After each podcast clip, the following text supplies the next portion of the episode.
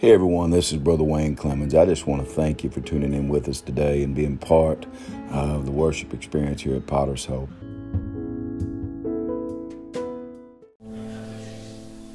Yeah, it's repetition. We started the year by saying, Let my people go. How many of you feel like that you're seeing some people being let go? We're not done yet. But I'm going to tell you something. I'm seeing a freedom come back. Now, we're going to have to continue to fight. We're going to have to continue to, to, to really seek out, and if you will, really stake our parameters, okay, of this freedom. We're going to have to continually do that and surveil them, if you will, through the power of the Holy Spirit. We're going to have to do it. But then I told you a couple of weeks ago that, that uh, really, I guess last week, Stephen, it was simple. Just sitting and spending time with the Father, bring them back to me. Now, we think about that. I'm not talking so much about a physical sense, but I'm talking about spiritually. Bringing them back to the heart of worship, bring them back to me. And today, what am I bringing them back to? I'm thinking, God, I ask Him, Michelle, it's just simple things. I say, what am I bringing them back? What are we coming back to? We're coming back to His house. John chapter 14 and verse 1. Let not your heart be troubled. Jesus is saying, You believe in God, believe also in me, in my Father's house.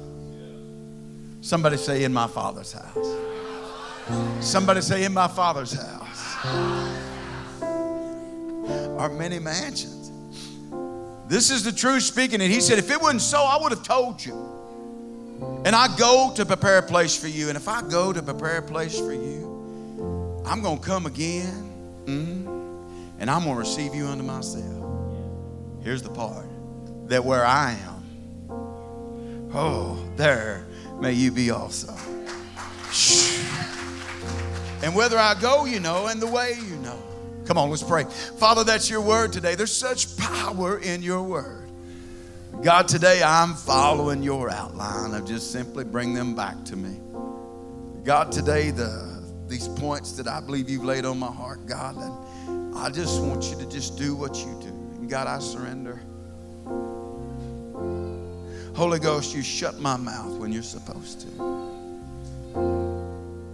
God, let everything and anything that's done in this house today be for your glory. And God, do not allow us to waste, God, your precious oil on things that don't matter. And God, even upon our own vain thoughts and ideas. But oh God, today pour your oil out on holy vision and purpose. And God, you move in a mighty way. We're going to praise you and we're going to thank you for souls coming home.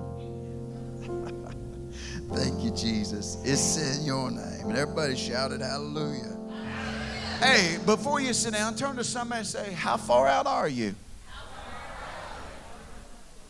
You can be seated. I'm going to start with five minutes because y'all said I could have it.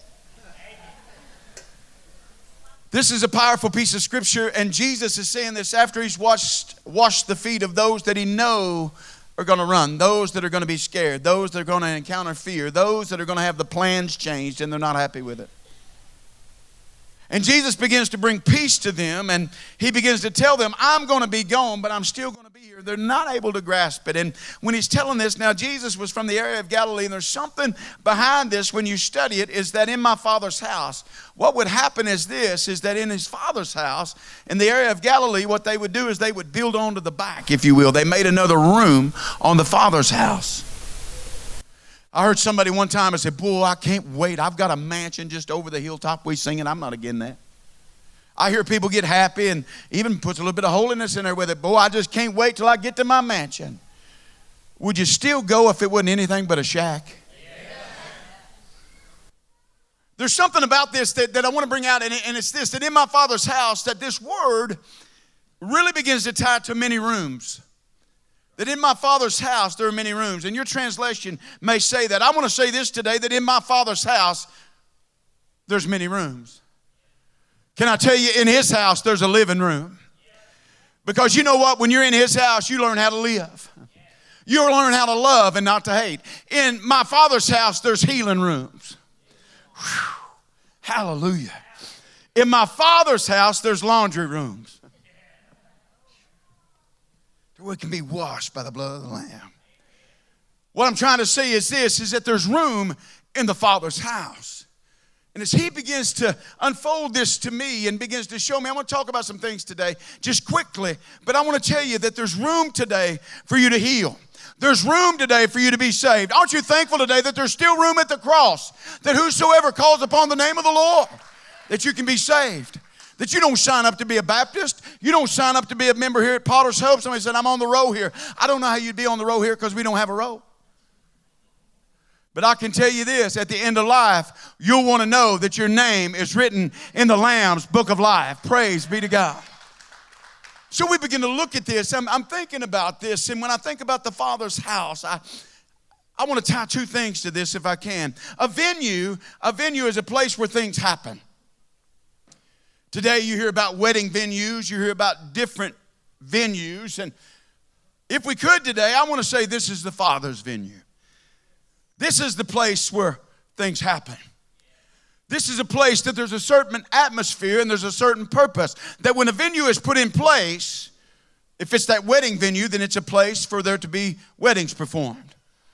Can I tell you something? If God builds the house, hell can't take it down. When Jesus was speaking to Peter, he said, Upon this rock, I'll build my church. Not your church, not my church, but Jesus saying, My church. Aren't you thankful today for those maybe that have strayed that we talked about last Sunday? For the strays, for those that have felt like they were held hostage, for those maybe that have got people in place for them that are negotiating with terrorists. Aren't you thankful today that nothing can keep you from the presence of God but you yourself?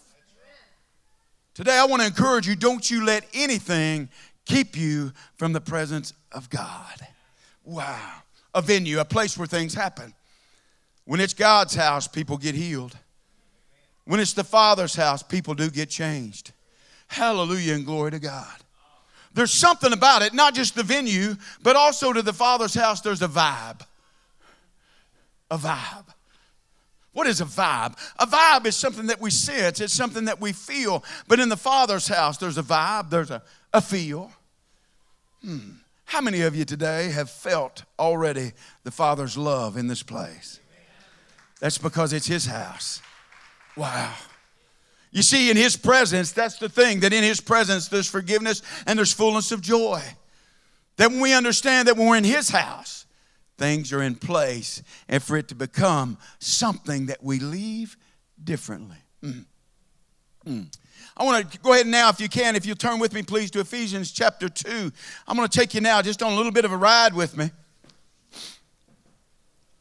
Paul is speaking to the church of Ephesus, and what he's doing is that he's beginning to convey to them that it's not about being a Jew or a Gentile. In Ephesians 2 and verse 13, but now, somebody say, but now. He said, but now in Christ Jesus. Notice he didn't say, but now in the temple, but now in the church. He said, but now in Christ Jesus, ye who were sometimes were far off are made nigh by the blood of Christ. Let me show you what he's doing. Stephen, you're going to work great. Jake, you'll work great too. And you know what, Whit? I'm going to let you stand behind them today. Give me, give me Jake and give me Logan right here. Whit, you stand behind them. No, I'm sorry, Stephen. Sorry. You stand here. What he's saying is this this is simple, just to give you an idea, is that all before, really, when you begin to look at Scripture, it's not about being black or white. It's not about being rich or poor. It's not about everything that the world is trying to push today, Jody. It's not about that. Dustin, but what it's about, he's saying this there's just really two kinds of people there's the Jew and there's the Gentile. The Jew represented who he had chosen. The Jew represented basically those that, listen, people were jealous of the Jews. What do you mean? You're God's only. So what he does is spread out a little bit for me. Thank you. Thank you. So what he's saying now, and when he begins to put this passage in here, we're talking about in the Father's house because I'm going to show you what he's doing. What he's saying, there's neither Jew, there's neither Gentile, but now there's just one, and it's the church. It's the church. And as simple as when you begin to read down through there, you'll find that the middle wall of partition has been taken down. Meaning this, the things that used to divide us now is bringing us together. Why is that? Because Jesus was not only our great emancipator from sin, not just our great deliverer, but he is our great uniter. So today, when everything seems, listen, it's not about being a Baptist. It's not about being Pentecostal. It's about being the church. As simple as this sounds, this is where we've got to get to. Y'all can be seated. Thank you. I may need you again. I want to talk about those that are far off. Because, see, it's all still about bringing them back to me. So, where am I going to bring them to? I want to bring them to the venue. I want to bring them and, and let them feel the vibe. How many of you have got a favorite place to eat? I used to have. Now I don't have a favorite place, I like them all. Let me tell you something about his house. There's something about his house that is different. That when it's his presence and his touch and his anointing flowing through and in the heart of people, it's like it's truly like living water that flows to every soul and every being. When he says this, for those that are far off, I like what scripture says because it's really the beginning of what the preacher says in Acts chapter 2. Turn to somebody and say, How far off are you? The Word of God says in Acts 28 and verse 40 Then Peter said unto them, Go to church, sing Amazing Grace, do it in the name of whatever denomination that you're in. No. Then Peter said unto them, Repent. Repent and be baptized, every one of you, in the name of Jesus Christ. Goes on to say this for the remission of your sins, and you shall receive the gift of the Holy Ghost. Wow. Then he says this For the promises unto you and all your children and all that are afar off. There's that word again. Even as many as the Lord our God shall call. Brother Wayne, does that mean there's selection? Does that mean there's predestination? No. Right now, you're hearing a call from God that whosoever will call upon the name of the Lord, the same shall be saved. Hallelujah. Man, I'm so thankful for that. The word says this. And with many other words did he testify and exhort, saying this Save yourself from this untoward or this crooked generation. I wrote down a few notes for me today. So, talking about those that are far off, how many golfers do I have in here? How many do I have that try to golf? How many do I have that's ever golfed? Stay with me back in the back. Well, let me tell y'all something about me. I'm horrible at golfing. This is going to tie to something, talking about being far off. For those golfers that are in here, there wasn't just a handful of you all. But the thing is, is that it's always about the drive. Because you want to see people and what they do. Say, Did you see how far I hit that ball?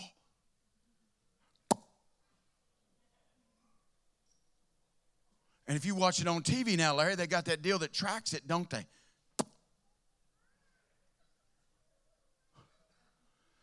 Back when I started golfing, or no, back when I tried to start golfing, I was about 16 or 17. And I found out I was horrible then. I found out I enjoyed riding a cart a whole lot more than I did golfing. Back when they had a par three down at down at Rough River, I don't. My, it's hurt me to go back there. I need to go forward. there was something about that when people said, "You've got to hit that a long way." What I find is this is that Pat, that in this, it's not about hitting it out far. It's about hitting it straight. Let's talk about life. Turn to somebody and say, keep it in the fairway. Any good golfer will tell you this that it's not getting up there, you know, and they say the drive's for show. And I don't know how there's something that goes along with that, whatever that it is. Yeah, you putt for to win the money or whatever. I don't know what it says. But anyway, what happens is this I could hit the ball but I never knew where it was going to go. I remember one of the last times I was asked, this has been a long time ago. Remember the last time I think I was asked to ever go golfing. And a good friend of mine, I worked at Warner Electric, and they had a scramble, and my good friend Louis Alvey said, Hey, Biggin, we want you to come and be on our, we want you to come and, and be on. And I know I did. I'd done it the year before. And, but he said, I want you to go one more time. And this is a true story. I was getting up here getting ready to hit it, and he was standing right over here. Like right here. I was supposed to hit it this way. He's standing over here. He thinks I'm safe. I'm not kidding you. I hit the ball. And if there's a trick shot in golf, I did it. I'm not kidding you. I hit I meant to hit the ball straight. He's standing right here. I only missed his head by that much. He looked at me, of course, Louis.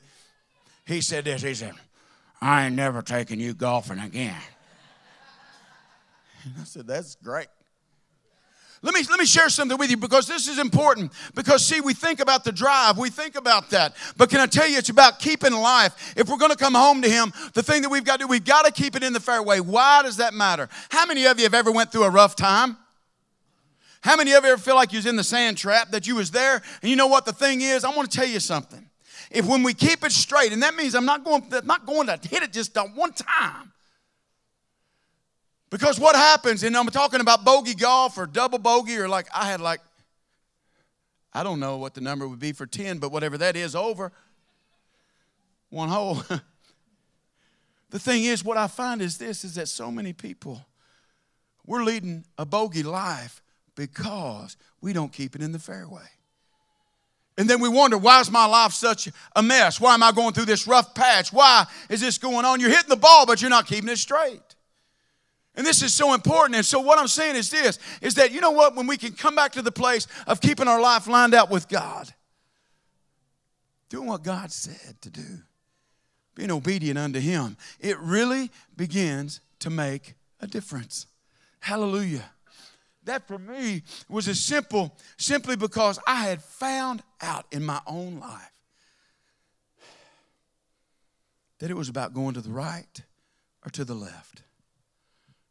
And this right here, then we talk about being far away, are the very thing that I'd mentioned. Today, what we hear is people that are far right and far left, and how it's so hard for people to come together. Well, I want to remind you that at the cross of Calvary, there was a far right and a far left, but one made it right and one got left. But Jesus Christ at the center and the simpleness of that is what we have to come to. Do you realize today that all of us stand as just as the two malefactors did before God? But it's whether or not we come unto Him and declare that, you know what, I'm no better than the thieves on the cross. I too have sinned. I too have failed God. Hmm. Wow. Next point that I want to make is this turn to somebody and say, How far out are you? It's this ETA. What's your estimated time of arrival? I'll make a point here. If you have your Bibles, you can go with me to Luke chapter 15 and 13.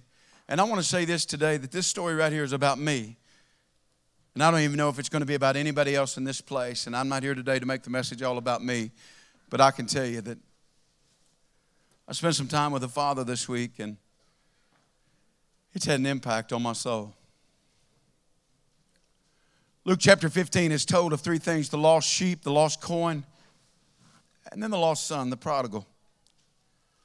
The Word of God says this in Luke 15 and 13. And not so many days after the younger son gathered all together, he took his journey into a far country. It's simple. There it said he wasted his substance with riotous living. You see, this whole thing, this began in my heart, you know, two or three weeks ago. That really, when I began to process it, bring him back to me. The prodigal is one that began to preach to me, but it wasn't really about anybody else. I could hear God wooing me back.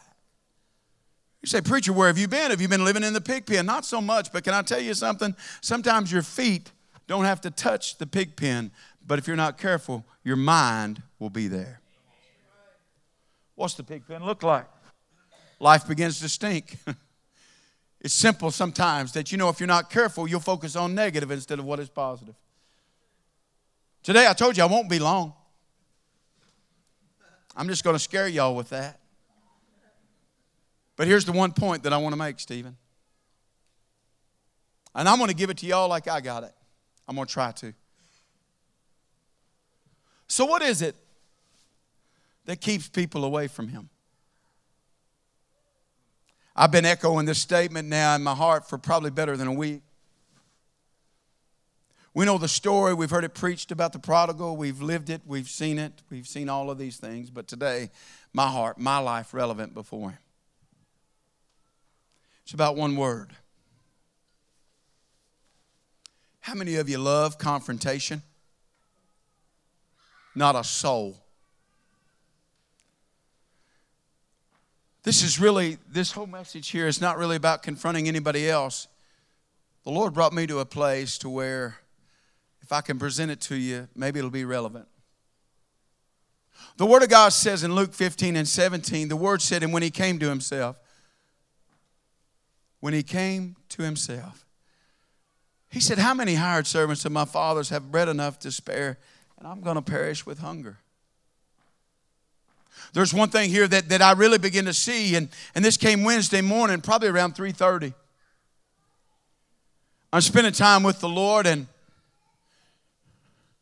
I, I, I go to start, and, and I'm already reading my word, and, and I'm just going to sit down like I was doing with him. And I, I sit there, and I get ready with my list, right? And boy, I mean, I just stopped. Stephanie, I just stopped. And there was a real sense of urgency that came to me. I hadn't been able to let go of this piece of scripture. I know today that if we were to talk about your prayer list, there'd be all kinds of people on here, but I'm going to tell you what I confronted as I was coming back to Him. I've not been away. It's not blatant sin, it's not that, but there's something there that I, and as I did that, I, I began to come. And I did not, the Holy Spirit just so sweet said, Don't bring anybody else in here but you.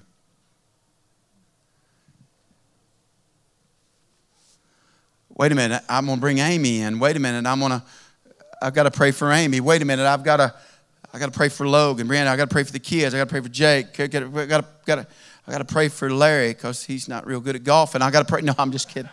He's a great golfer. I got to pray for Kathy because everybody wants me to. No, I'm just kidding. Would you please stay with me for just a moment? And I don't think that I've ever experienced God in this way. It was like there was something tugging me. Josh, it was just tugging. And I thought, I got to bring everyone. I got, Lord, I can't come in here without them.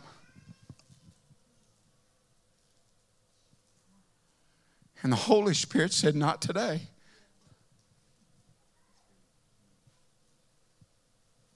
But God, you know what? I get the calls, and you do too. And Miss Margie, as I'm coming, they're, they're, he said, No, just you. You're not going to bring them in here today. Have you ever been called into the principal's office? It wasn't quite like that, but I bet you were, Whitney. you stay with me? I'm almost done. And Gerald, as I come in there, there was a grieving.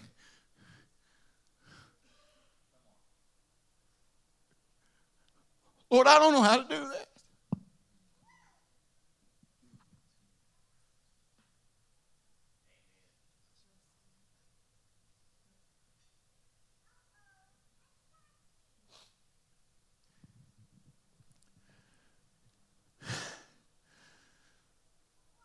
And the next few moments were critical. I'm, I'm being so transparent with you. For those of you who say that guy cries a lot, you have to get over that. I do. But as I come in, I'll tell you what I was confronted with. Miss Laura, as I began to come in, I felt shame and guilt knowing that I was going to have to talk about me.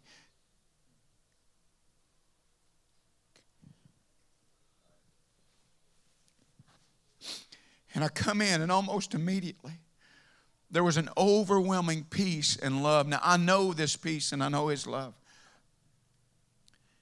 But it was overwhelming to the point that when I sat there, I had no more than got in, and I thought, oh, I'm in.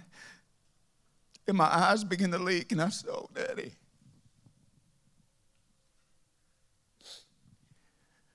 I'm so broke.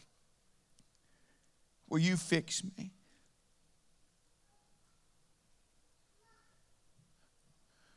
And when I said that, I began to get as real with God, maybe as I ever have in my life.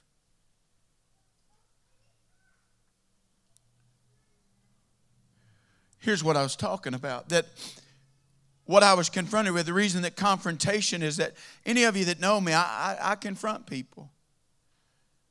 It's not because I want to fight, because I want to see people heal, myself included. But it was different that day. I wasn't up, up against you, I wasn't up against them, I was up against myself.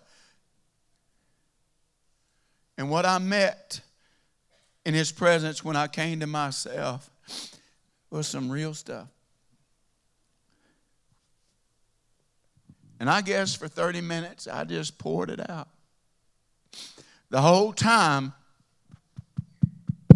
shame and guilt knocking on my door, trying to get in. The whole time, it's like some of you, now don't take this the wrong way, but it's like I got to do the whole time, but I did not answer the door.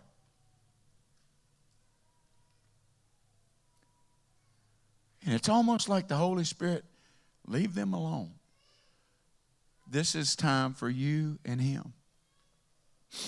You see, what can happen is that we get caught up in the mechanics and we get caught up in the thought of being an intercessor. We get caught up in that. And I will tell you something an intercessor, and even those, and I'm not saying I'm the greatest one at it, I, I'm not saying that at all. But if we're not careful, and all you do is ever stand in the gap instead of standing in His presence, I will tell you something, you will be dry. But when I heard him, I thought, when I came to myself, so what is it today, Pastor, that we're confronting? It's time to confront you. And being raw and real before God, and you're saying, what's that look like? That means coming before Him and basically saying that, listen, I got some stuff. Wow. Now, the thing that was this, like I said, shame was knocking, or whatever was trying to knock and trying to get in there, but whatever that it was, the thing is, it, it couldn't get in. And at the same time, the Holy Spirit saying, This is what I'm talking about. When he came to himself, what are you saying? I don't want to be your pastor today. I don't want to be your preacher today. Today, I just want to be a fellow traveler and to tell you, much like I'm just finding out, that before you can get back home and before you can get back to Him, you've got to confront what's in you. You've got to come to yourself.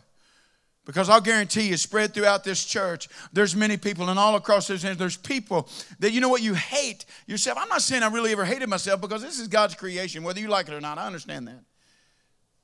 But there was a real moment right then when he came to himself.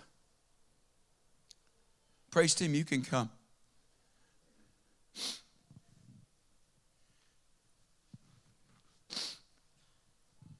When I sat there,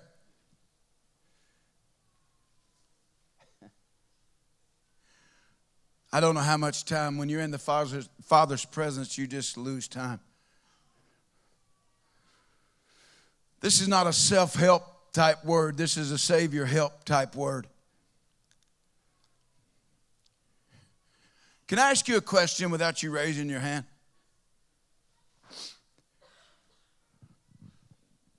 The first one would be this How many of you are broke on the inside? Don't raise your hand. It's kind of like twofold.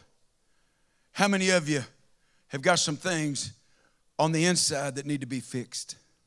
Those of you that are willing to confront yourself right now and deal with some hard truths about you, would you come to the altar?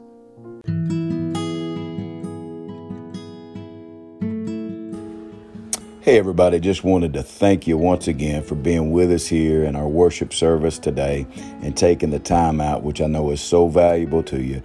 God bless you and be encouraged.